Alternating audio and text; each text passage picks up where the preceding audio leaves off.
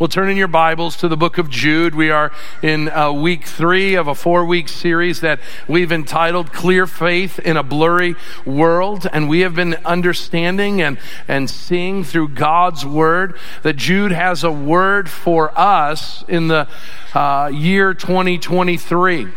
And it's a word that I think is aptly uh, needed uh, because of the many voices that have crept in unnoticed in our world and even in the life of the Christian and the life of the church. We have recognized from Jude's words in these first two weeks of the series that voices and people had crept in unnoticed, and as a result of that, had caused people to start believing that they were God, and they believed that because they were God, all manner of sensuality and pursuit of passion and pleasures was available to them. And the church, and the Christians were buying into this. They were believing the world's lies. They were believing what these influencers were communicating and teaching. And as a result, Jude writes this one page letter to people that he loves, reminding them to contend for the faith. To contend, that word contend is only used twice in the Bible, both in this letter of Jude. And this word literally means to fight to agonize and fight. To fight with all of your heart, soul, and mind. To fight passionately and powerfully to achieve what you're fighting for. In fact, this word begins to conjure up in us the idea that we should be fighting, and rightly so. But many of us, when we hear this word fight, we begin to think about taking the fight to the world to the fight to our neighbors and friends, to the fight to social media pages, to fight in a way that is more external. But this morning we're going to learn that this agonizing fight is an internal fight. It's a fight that begins inside of every one of us. You see, there's a lot of people that think the way that we will fix the world is by fighting against the world, and that's not the case at all. In fact, the fight that we should be having is about being better Christians, stronger Christians, faithful Christians, Christians who see far more clearly than the blurry world wants us to. To see clearly based on the truths of God's Word, to put the lenses of God's Word on our faces each and every day, to discern the difference between the lies and the truth. And we've learned in these last week that the lies are prevalent. Whether it's in our movies or in our music, whether it's in our social media pages or the podcasts that we listen to, we are inundated with voices that speak all types of lies to us. Little by little, phrase by phrase, moment by moment, they're telling us to move farther away from God and closer to the greater person being us. To make us happy to find us pleasure, to give us the, the place in life that we are looking for. And Jude is going to say to us today, I want you to fight that. And while he's used the first two sermons of this series to remind us that who these people are and what these voices are all about, he's now going to pivot to saying, here's how we fight. Here's how we make ourselves the type of Christians that God wants us to be and these are the things we need to lean into. And so this morning in verses 17 through 23, we are going to see what it means to contend for the faith. To contend for the faith that was delivered once and for all to the saints. To do so, we're going to look at verses 17 through 23 this morning, and I ask you to follow along with me as we do. But you must remember, beloved, the predictions of the apostles of our Lord Jesus Christ they said to you, in the last time there will be scoffers, following their own ungodly passions. It is those who cause divisions, worldly people, devoid of the Spirit. But you, beloved, building yourselves up in your most holy faith and praying in the Holy Spirit, keep yourselves in the love of God, waiting for the mercy of our Lord Jesus Christ that leads to eternal life. And have mercy on those who doubt. Save others by snatching them out of the fire. To others show mercy with fear, hating even the garment stained by the flesh. What Jude wants us to do in this passage is to get a new perspective.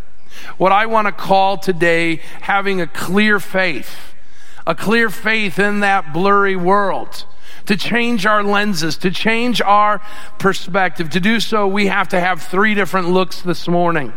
We need to be looking in three different directions this morning. First of all, Jude says, I want us to be looking back. I want us to be looking back. If we're going to see clearly, if we're going to live faithfully, we got to follow God's guidance in this confused world, and it begins by looking back. He says this to the church, but you must remember, not should, not might, but you must remember, beloved, the predictions of the apostles of our Lord Jesus Christ. They said to you in the last time there would be scoffers following their own ungodly passions. It is those who cause divisions, worldly people devoid of the Spirit. What Jude wants us to know right away is we've got to look back and we've got to remember something. Now, he has told us a couple times we need to remember. In fact, earlier in the letter, he tells us that he's reminding us, although we should have fully known it. And so there's this idea that we should know things that we don't because we don't bring them to remembrance. We don't make them a priority to remember them so that we will be suited or well equipped for the process and the life that we are living. And so he says to us, I want you to remember something. Now I want you to notice a couple things about what he says. He says, I want you to remember the predictions or the prophecies of the apostles. Now right away, some of you are like, all right, we're going to talk end times. We're going to get times and dates. I'm going to get my pen ready. Let's get the charts out. What happens first? The rapture, tribulation, millennial kingdom. Uh, let's go. Some of you are totally confused about what I'm saying right now. But if you've been around the church, the idea of end times and what's going to happen in the future is an important thing. But I want you to notice times and dates aren't the issue, but the details of the days. The kind of days, the kind of people that are going to be involved. If your end times is all about trying to figure out when Jesus is coming back, you're missing the point. What Jesus wants us to know, what Jude is wanting to communicate here, is the type of world we're going to live in. Where there are going to be scoffers, where there are going to be people devoid of the Spirit, where there are going to be people that follow their ungodly passions. And so if you want to know, am I living in end times, just ask, am I around people that sound like that? Am I around people that are grumblers, malcontents, following their own sinful desires? that are loudmouth boasters showing favoritism to gain an advantage in verse 16. Is that the type of world we're living in? The resounding answer is yes. We are living in last days. And the apostles predicted this. The apostles prophesied about this. And what we have is a full throated endorsement in our passage here in verse 17 that we need to be people of the word. People, you. Notice that you, it's emphatic. You. Every one of us is to be an individual who remembers the word of God who brings it back, who rehearses it over and over again. And, here's why because it is through the Word of God, it is through the Word of the apostles that first of all, write this down. We are cared for. We know that we are cared for. Twice here in this passage, four times in this letter, Jude is going to remind us that God loves us. And we need to be reminded of that. And here's the why to that question. Why do we need to know that God loves us? Because if we don't understand God's love for us, how deep and profound God's love for us as His people are, then we will fall to every lie of the devil. Because what we will see is temptations, and temptations, listen to me, church, temptations are there, and they are tempting us to believe that God doesn't have His best for us, that He doesn't love us, that He's trying to limit us that he's trying to keep us from a place of joy and satisfaction. And if the devil can get us to think that he doesn't love us, that's the first step for us loving ourselves. But if I understand and know that the God of the universe loves me and has loved me since before the foundations of the world and loved me even in my sin to demonstrate that love for me while I was a sinner, Christ died for me. and that I am now kept in the love and mercy of God, then what can the world tempt me with? It is when our love and our knowledge of God's love for us grows cold that we become susceptible to sin. It is the very thing that in the Garden of Eden the devil said, Did God really say? Could it be that Adam and Eve, God doesn't love you the same uh, way you think He does? Could it be that God not loving you is trying to keep things that are good for you away from you? You see, when we don't understand that God loves us and He cares for us and He's there for us, we will become more and more susceptible to temptation and sin. So, this book is to remind us over and over again this is God's love letter to us. It is to remind us of, of the great affection God has for us. Twice here we are called beloved.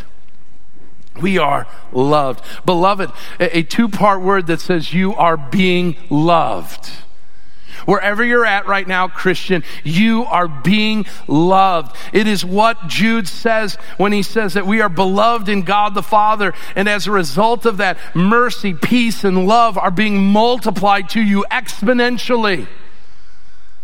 God longs to lavish his love on you. He did so in sending Jesus Christ, the indescribable gift of heaven. He did that for us. He did that so that he might show his un- unsurpassing love for us. And the more that we fall into understanding of God's love for us, the things of this world will grow all the more strangely dim, as the songwriter says. So we need to look into that God's eyes. We need to see His love. And we need to recognize if God loves me, then His plans and yes, even His parameters are good and right. There's a second reason why we need to remember and, and bring to reminder uh, the prescriptions and predictions and prophecies of the apostles. That is so that we will not be caught off guard. That we won't be caught off guard. So the people of Jude's day are listening to this and they're saying in verse 16, there's grumblers, malcontents. They're following their own sinful desires. They're loudmouth boasters. They're showing favoritism. And then they got to be freaked out because it says they've crept in unnoticed, unaware. And then there are these people that are going to follow their own ungodly passions. They're going to scoff at Christians. They're going to cause divisions. They're going to be worldly people devoid of the Spirit. And notice what he's done. He has given reminders from the Old Testament of stories of what happened to those types of people. And now he says, be reminded of what the apostles said. Why?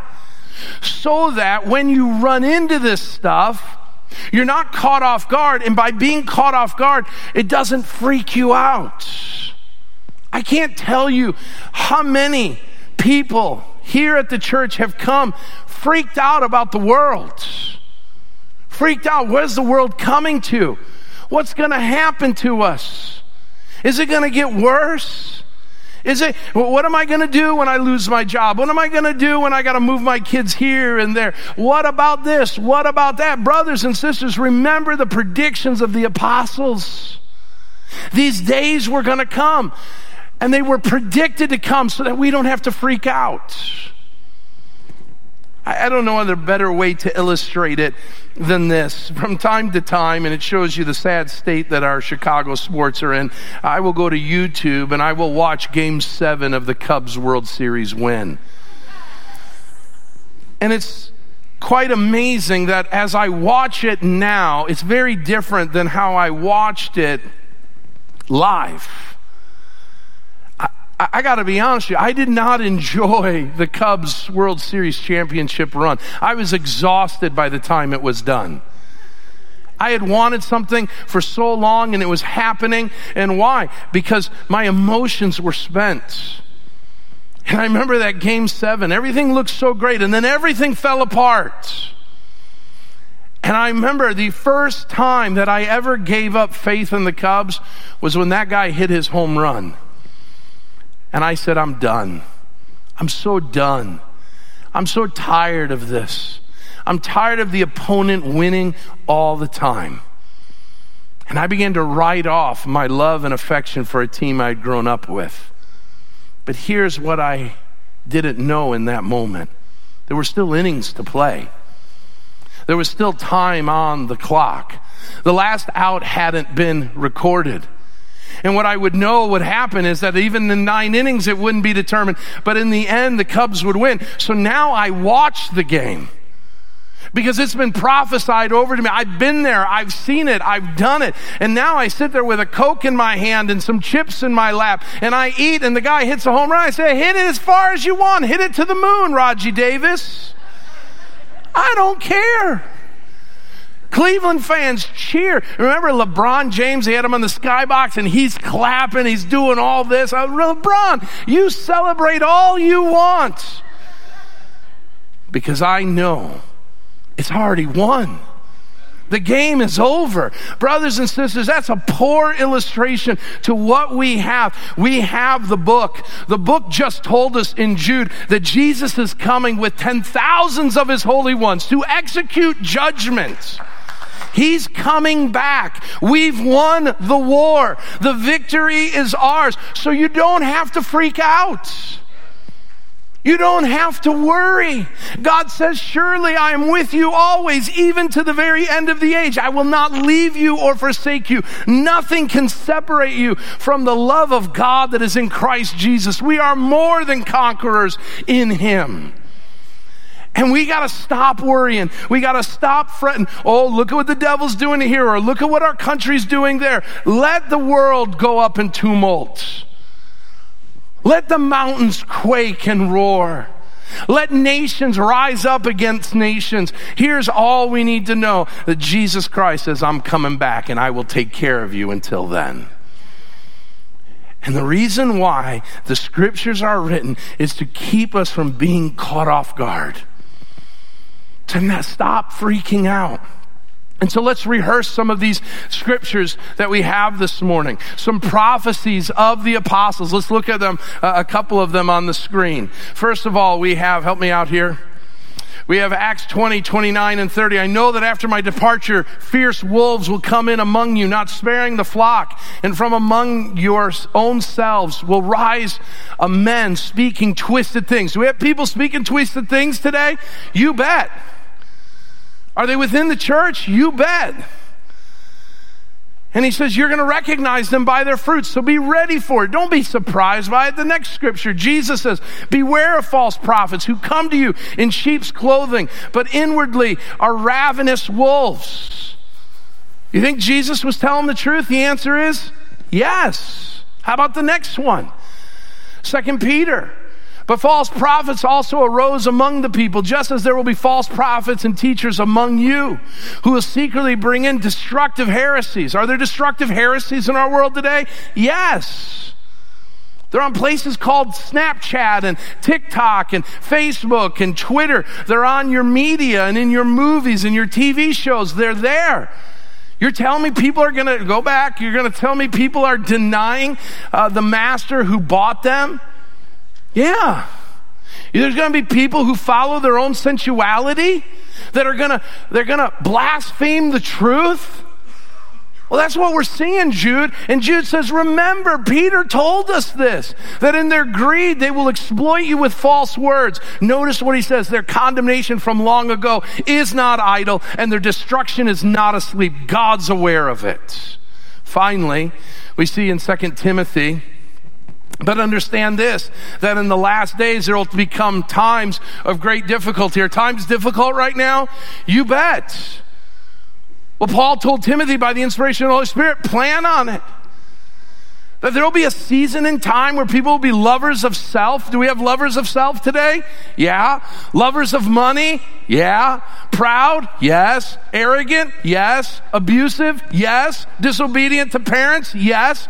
Ungrateful? Even the week of Thanksgiving? You bet unholy, heartless, unappeasable, slanderous, without self control, brutal, not loving good, but treacherous, reckless, swollen with conceit, lovers of pleasure rather than lovers of God, having the appearance of godliness, but denying its power. Is that our world today? The answer is a resounding yes.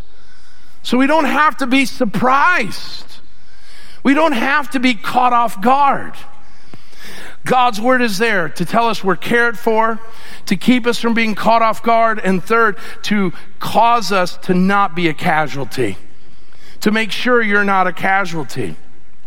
These things were written, this book was written so you wouldn't shipwreck your faith, so you wouldn't believe the lies.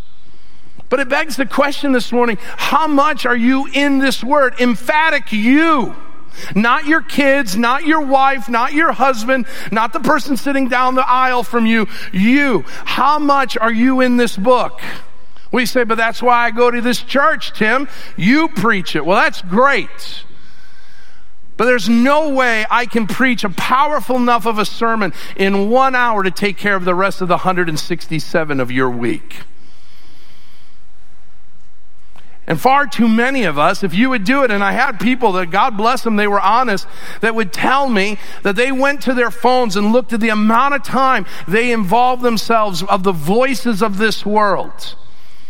And he said it was in the tens of hours. Your phone will tell you that. How much time you sitting in front of the TV? Listening to the voices of this world. You don't want to be a casualty? Then devote yourself to this book. The early church saw miracles. They saw people saved. Why? Because they devoted themselves to the apostles' teaching. Day after day, they gathered together. Why? To talk about this book, to fellowship around this book, to rejoice in this book.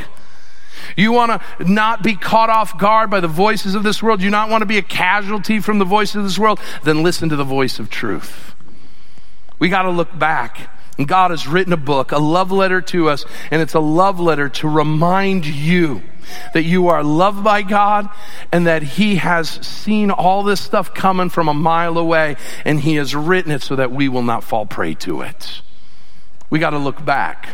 Notice we got to look up. We got to look up. If we want to see clearly, it involves looking up. He goes on to verse 20. And he says, But you, again, that's an emphatic you, beloved, building yourself up in your most holy faith. Let's stop there. He says, The way to not falling prey to the voices of the world around us is to build, to be actively building. The idea here, most best rendered, is building a house. It's a, it's a compound word in the Greek that literally is a compound of the word building and house. The idea here is that you're not building something theoretical, you're building a structure something you can see, something you can grab a hold of. Your faith is not a theoretical thing, it is a real thing. It is something that is seen by you and felt by you, it is seen by others, and it is seen by God. You are to be building this. It's a continual building, it's done in the present tense, which tells us that this is an ongoing building, that you don't reach a certain age and you stop building your faith. There are some, listen to me, retired folks that are downsizing not only their house, but their faith. Well, the kids are gone, so we don't need to be as involved in church as we used to. We don't need to be involved in the people of God. And so we're going to downsize our faith. We're going to downsize the footprint of our faith. And what Jude is saying is no, you build it up.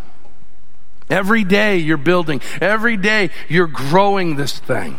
I like what the Amplified Bible says.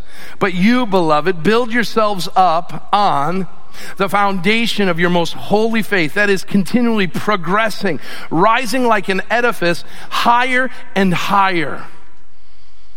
The goal of the Christian should be to involve himself or herself with the voices that makes building your faith more productive. Sadly, we read the word and we put bricks upon bricks, only then to go to the world and through our movie watching or through our music or through what we're listening to or who we're following to take bricks away. Or to take a hammer and destroy the bricks. The bricks are there. The foundation, the house is there for our protection. It is there for our well being. And so, what the writer says here is he says, I want you to build brick by brick. It gives me the idea of the child's toy Legos. My boys all got involved with Legos. They enjoyed putting things together, and I'm very thankful for the makers of Legos. And here's why because the Lego company gave you two things you needed to be successful. They would give you a box of Legos, and they would give you a picture of what the said Legos were going to build. But what was always in the box was a piece of paper that step by step walked through. Okay, step one, you put this Lego together with this one. Step two, you put this together with that. And little by little, moment by moment, step by step, clarity was brought to what you were building. Oh, now I see what they're doing. Now it's making sense. Brothers and sisters, your faith is a bunch of Legos that God has poured out. The treasures of your salvation have been poured out from heaven onto us. And so we've got on in front of us our faith. It's a table of Legos. And what God did through this book was he gave you a step by step process to building the most beautiful heavenly faith known to man. A faith that would make you salt and light in the world. A faith that would cause you to shine like stars in a dark and depraved world. A faith that would cause people to stop and take stock. What makes you different than me?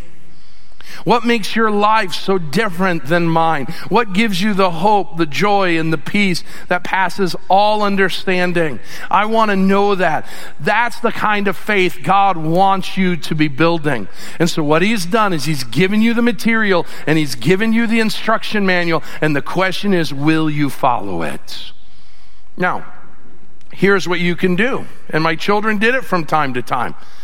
I'm going to try to build it on my own and we would have the most warped houses, the oddest looking cars, and always, by the way, we had pieces left over, right?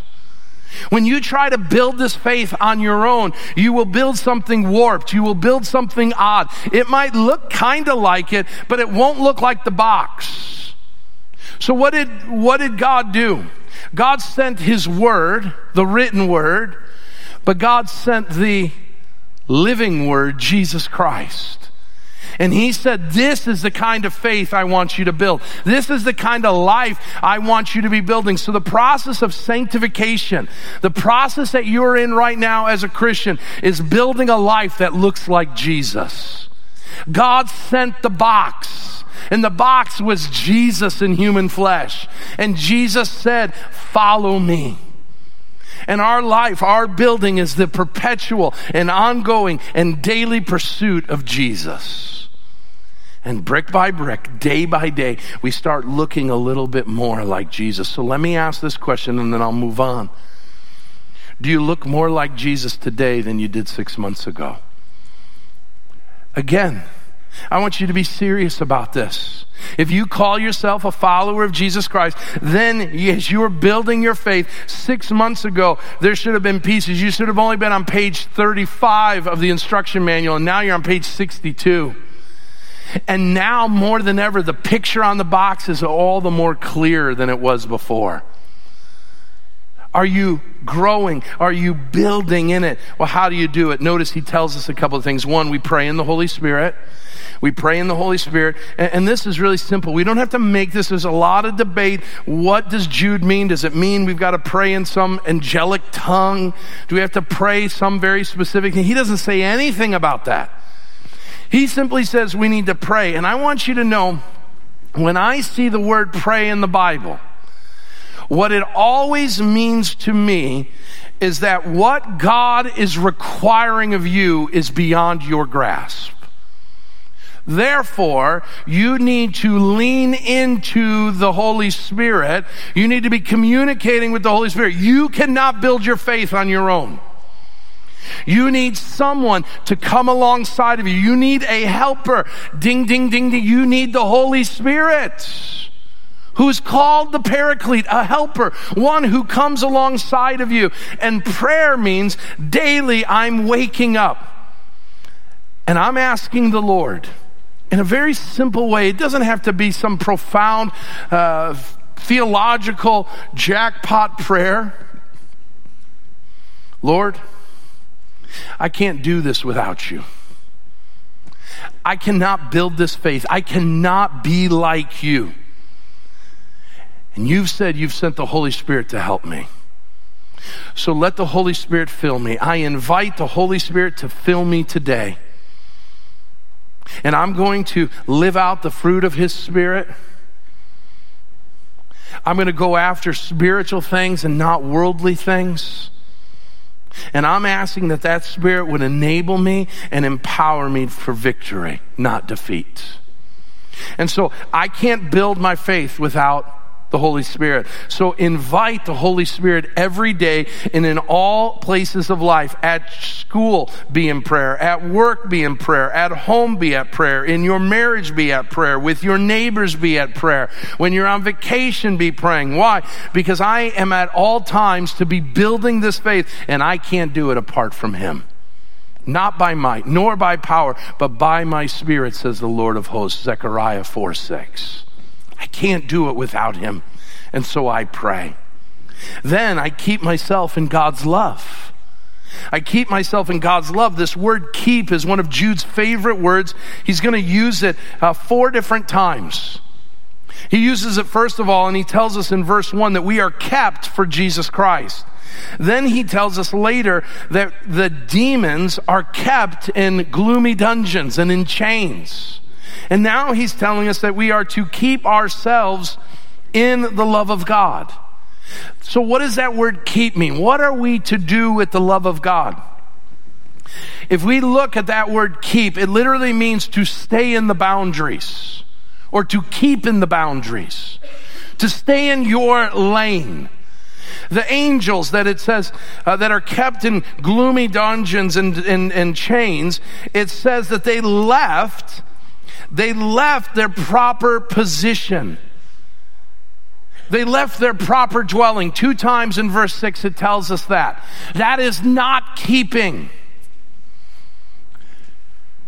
When you start leaving the proper parameters that God's word has declared, you're not keeping yourself in God's love. So here's what the world says the boundaries that God has created forget them. So, the boundaries God's created us with, male and female, forget them. Gender is a spectrum. The proper boundaries of sexuality. Now you can do what you want with whomever you want, when you want, how you want. Why? The boundaries are gone. The world tells us you don't have to keep your lane. You don't have to keep your position. You don't have to stay in your lane anymore. You do what you want. Why? Because you're God. You're God. And God chooses the parameters. And so if you're God, you can do what you want. And that's what these people did. They turned the grace of God, all of his goodness and love and kindness to us as his creation. We turned it around and he said, we'll do what we want, when we want, how we want. So God wrote a book, and in it, He told us how to live. In it, He told us how to love. In it, He told us how to go about our lives and to stay in our lane. And the devil has said since the beginning the reason why God created these rules is because he wants to keep us from fun. And that's a lie and you're being tempted by that lie each and every day, God is keeping you from your best life. That's a lie, and it's going to lead people to destruction. God has given us this book because He loves us. God has given us these parameters because He knows what's best for us. God knows in the end, if you want to build the thing that's on the box, you got to follow the directions. And the devil, since the beginning, has counterfeited everything God has created. And we need to keep ourselves in God's love. The idea here is we're rowing in the same direction. We're rowing with our Heavenly Father.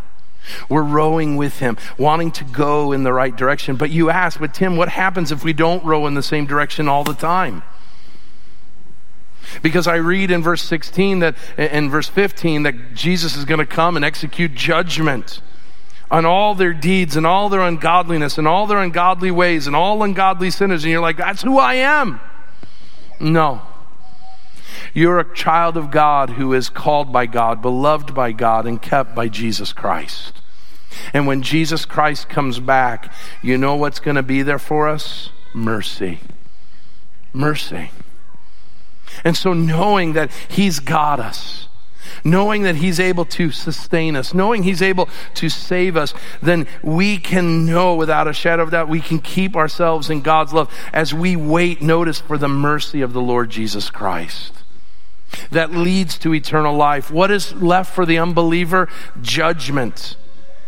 An executed judgment, a conviction of all of their deeds. God is going to come and He's going to address them. But when He comes, child of God, He is going to bring you mercy and eternal life.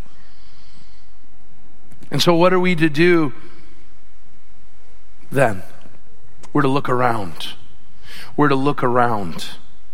In verse 22 and 23, we are told we can't just focus in on ourselves, but we need to now, as we wait on the mercy of our Lord Jesus Christ that He'll bring at His second coming, we are to show mercy and have mercy on those who doubt. Save others by snatching them out of the fire. To others, show mercy with fear, hating even the garment stained by the flesh. Let me close with this. A life that is building itself in the most holy faith is a faith that looks out for the faith of others. And so there are three people we need to be on the lookout for. Write these down to those who doubt, to those who doubt, to those who are in danger, to those who are in danger, and to those who are defiled. To maybe put it this way, we are to look around for the ignorant the intrigued, and the invested. So let's talk about this really quick. Those who doubt, some of you are new to the faith. And you're starting to say no to the things of this world and starting to buy into this, but the world's coming back. Your old friends and your old family are teaching you and saying, hey, this is bunk. This is old stuff. Don't follow this. And we need to be merciful to you. And there are going to be times, young Christian, you're going to make mistakes and you're going to choose wrongly. And we need to show mercy to you. We need to show mercy to the younger in our midst. Is it any surprise that, that this advent of technology, that the ones that would be most readily involved and most deeply impacted would be the youngest among us? Social media has had its greatest effect on the youngest of our generations. And so, as a church, the older men and older women need to be careful and kind and merciful to those who doubt, to those who are struggling, who are asking questions. We need to be merciful to them. How about those in danger? Maybe they're intrigued. The text tells us we need to be merciful to those saving others by snatching them out of the fire. Maybe right now, a better word instead of danger is you're dabbling. You're dabbling. You're here today, but tonight you're going to watch some ungodly thing while you're streaming. You know, you know what you're looking at is wrong. You know what you're listening to is wrong, but it feels so right. It piques your interest and you're dabbling with it. Well, I'll just look at it now and then I'll ask for forgiveness later. I'll just do this now in private. Nobody will ever know. You're intrigued by it. And what Jude says is you're in danger.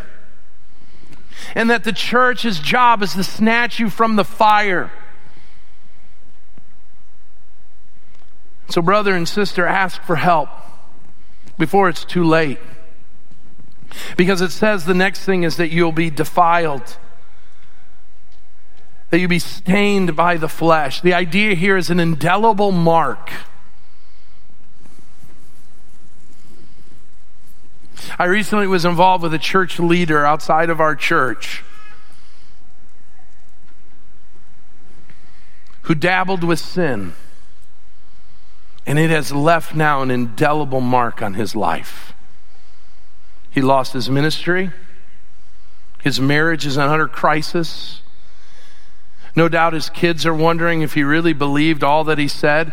His church is teetering on whether it will stay open or not. We're to rescue these people and have mercy on these people. And the Bible says, but be careful that you yourself don't fall to it. And in my interaction, in that situation, I was struck with great fear of how God works. Sins that that guy no doubt thought were just his own, that nobody would ever know, they were found out in the most incredible ways. Supernatural, I might add, ways. That one time while this was all going on, I said to Amanda, I said, I stand in fear of God. Because he could only have orchestrated what went down and how it was all found out. And I said to myself, Be careful, Tim, because you could go there as well. And so, as we fight for the faith of others, be careful that we are first and foremost building the faith of others. Let me close with this and then I'm done. In the place of an emergency in an airplane, we are reminded of the words of the stewards and the stewardesses, right?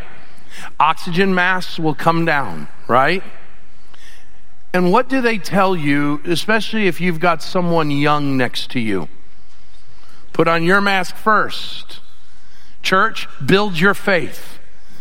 Build it and build it so that your faith is so strong, parents, you can build the faith of your children. Grandparents, so that you can build the faith of your grandchildren. Pastors, so that you can build the faith of your church. Small group leaders, for the faith of your uh, small group. Youth leaders, for the faith of your uh, youth kids. Sunday school teachers, for the faith of your uh, kids in your Sunday school class. So on and so forth. We build the faith so that we not only stand presentable before God, but we build the faith so that others might remain pure.